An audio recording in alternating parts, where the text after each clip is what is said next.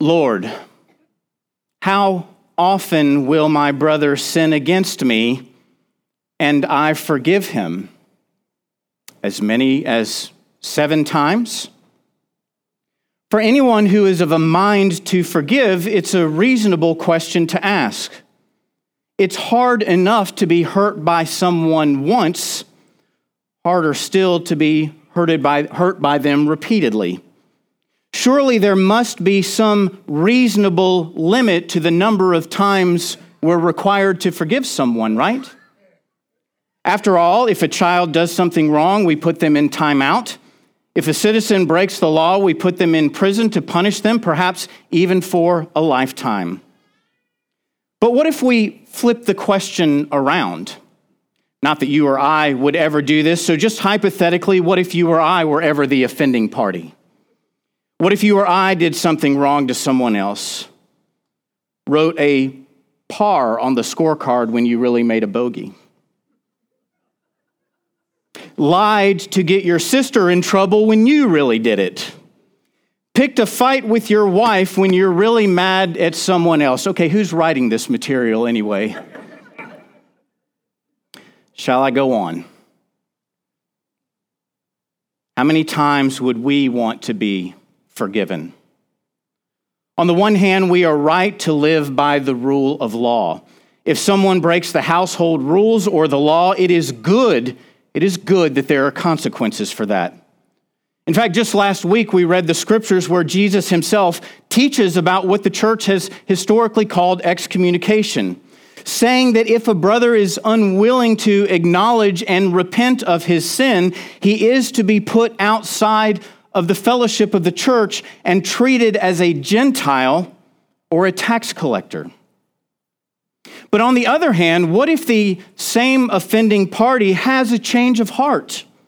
What if he repents of his sin and is willing to make restitution for his wrongdoing?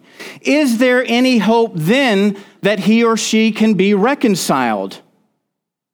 And what if that person is you or me?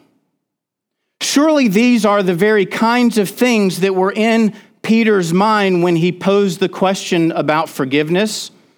And it seems obvious enough that he's asking the question for two reasons. One reason is that the problem of sin is persistent and it pervades every, every human heart.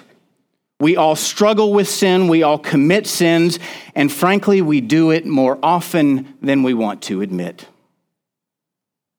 And the second reason is that we don't know how to solve the problem of sin on our own. If Peter could have figured it out on his own, he wouldn't have asked Jesus the question. But he did. And when he did, we all got to see what God thinks about forgiveness. How often should I forgive my brother? I say to you, not seven times, but 77 times in the ESV translation. In the King James, 70 times seven. You get the idea, a whole lot. And then Jesus told a parable to show how God sees forgiveness and how God would have us to live in the light of his fatherly love. Jesus says the kingdom of heaven is like a king who wished to settle accounts with his servants. And when he began to settle, one was brought to him who owed him 10,000 talents, an unfathomable debt. And since he could not pay, his master ordered him and his family and all that he had to be sold and payment to be made, the scripture says. Now, let's stop here and let's put this in theological terms. This part of the story, this part of the parable, is the story of what God could do when we sin. You see, God is a God of holiness. He is a God of righteousness and He is a God of justice. And when we sin against Him, God could put us in timeout, in prison, to be blunt, in hell. Why? Because when we sin, we are telling God we don't want any part of Him. And if we don't want any part of him, then he will allow us to live that way for all of eternity if that's what we decide, if that's what we choose. Now, if that part of the parable is what God could do, the next part of the parable is actually what God did do. In the next part of the story, Jesus tells us that the servant begged for mercy. He came to his master and he fell on his knees and he implored him, Have patience with me, and I will pay you everything I owe. Listen to this next part carefully. And out of pity for him, the master released him. And the scripture says, he forgave his debt. Now, notice this carefully. And hear this theologically. At this point in the parable, the servant is forgiven and the servant is free. The master had mercy on him, he forgave his debt. The servant now no longer owed him anything. And remember this for later. The servant didn't have to now go out and collect anything, it was finished. It was over. He was a free man. And that, my friends, is what God did do. Because God is a God of holiness, of righteousness, and of justice, He could punish us forever and He would be justified in doing it. But here's the rest of the story you see, God is also a God of love, He is a God of mercy, and therefore He is a God who delights to forgive, as the scripture says. You, you are the apple of His eye. You are the desire of His heart. God's love burns for you. And God's love bled for you. Why? Because the debt in this parable is the debt of obedience that we cannot now pay. Once we sold ourselves into the slavery of sin and became subject to evil and death, does that sound familiar? Christ knew he would have to come rescue us and give his life as a ransom for many. Does that sound familiar? And what does that look like? It looks like a woman whom Jesus met at a well one day, a woman who had five husbands, and the man she was with, even at that time, was not her husband. But when Jesus set her free, she ran to the whole town and told them, Look at this man who told me everything about who I am and what I had done, and yet he does not condemn me. It looks like a man who was delivered from a legion of demons, and then he ran to tell the whole town about what Jesus had done for him. And it looks like a criminal condemned to die on a cross next to Christ and yet he cried out to him in his dying breath, Remember me when you come into your kingdom. And Jesus turned to him in reply and said, Today you will be with me in paradise. This is what Jesus did do for you, for me, for the sins, and for the salvation of the whole world, the whole world.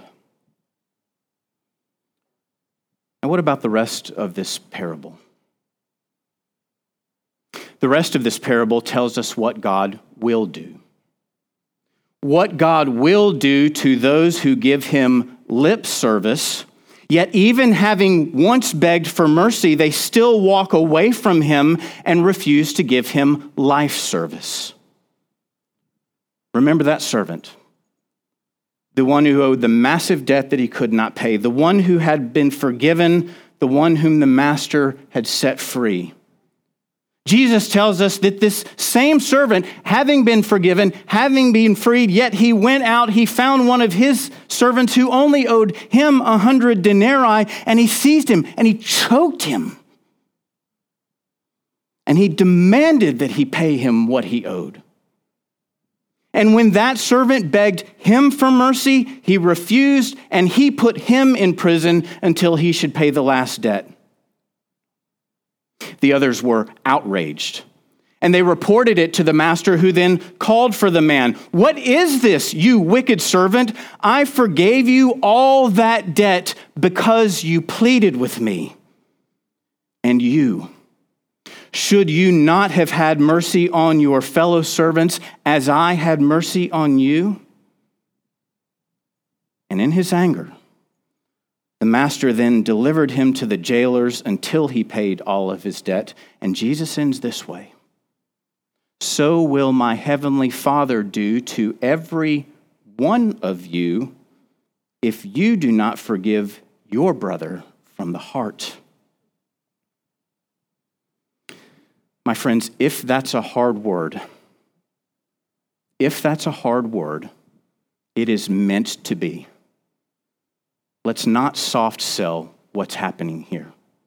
If that's a hard word, it's meant to be. Why? Because God is reminding us that He is holy and He is righteous and He is just. And He is warning us that a great and terrible day of His judgment is coming when He will come again in glory to judge both the living and the dead, and His kingdom will have no end. Does that sound familiar? So, in light of what God could do, and mindful of what God will do, let us never forget what God did do. How, because of his love, his mercy, and his grace, this is what the scripture says. He desires not the death of a sinner, but that he turn from his wickedness and live. And what does that look like? It looks like a woman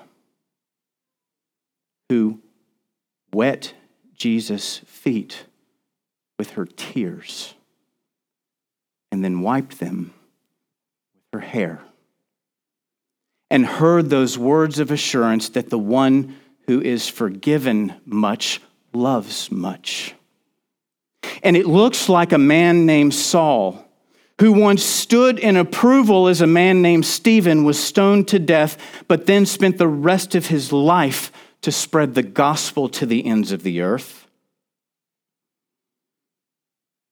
And it looks like a group of people gathered right here in this very room who realize that there can be no limit on our willingness to forgive others, no matter how big the hurt, how brutal the pain, or how bad we think the person is. Why? Because there simply is no limit on how much God has forgiven you, on how much God has forgiven me, and all people in all places at all times for God hates nothing. God hates nothing. God hates nothing that he has made.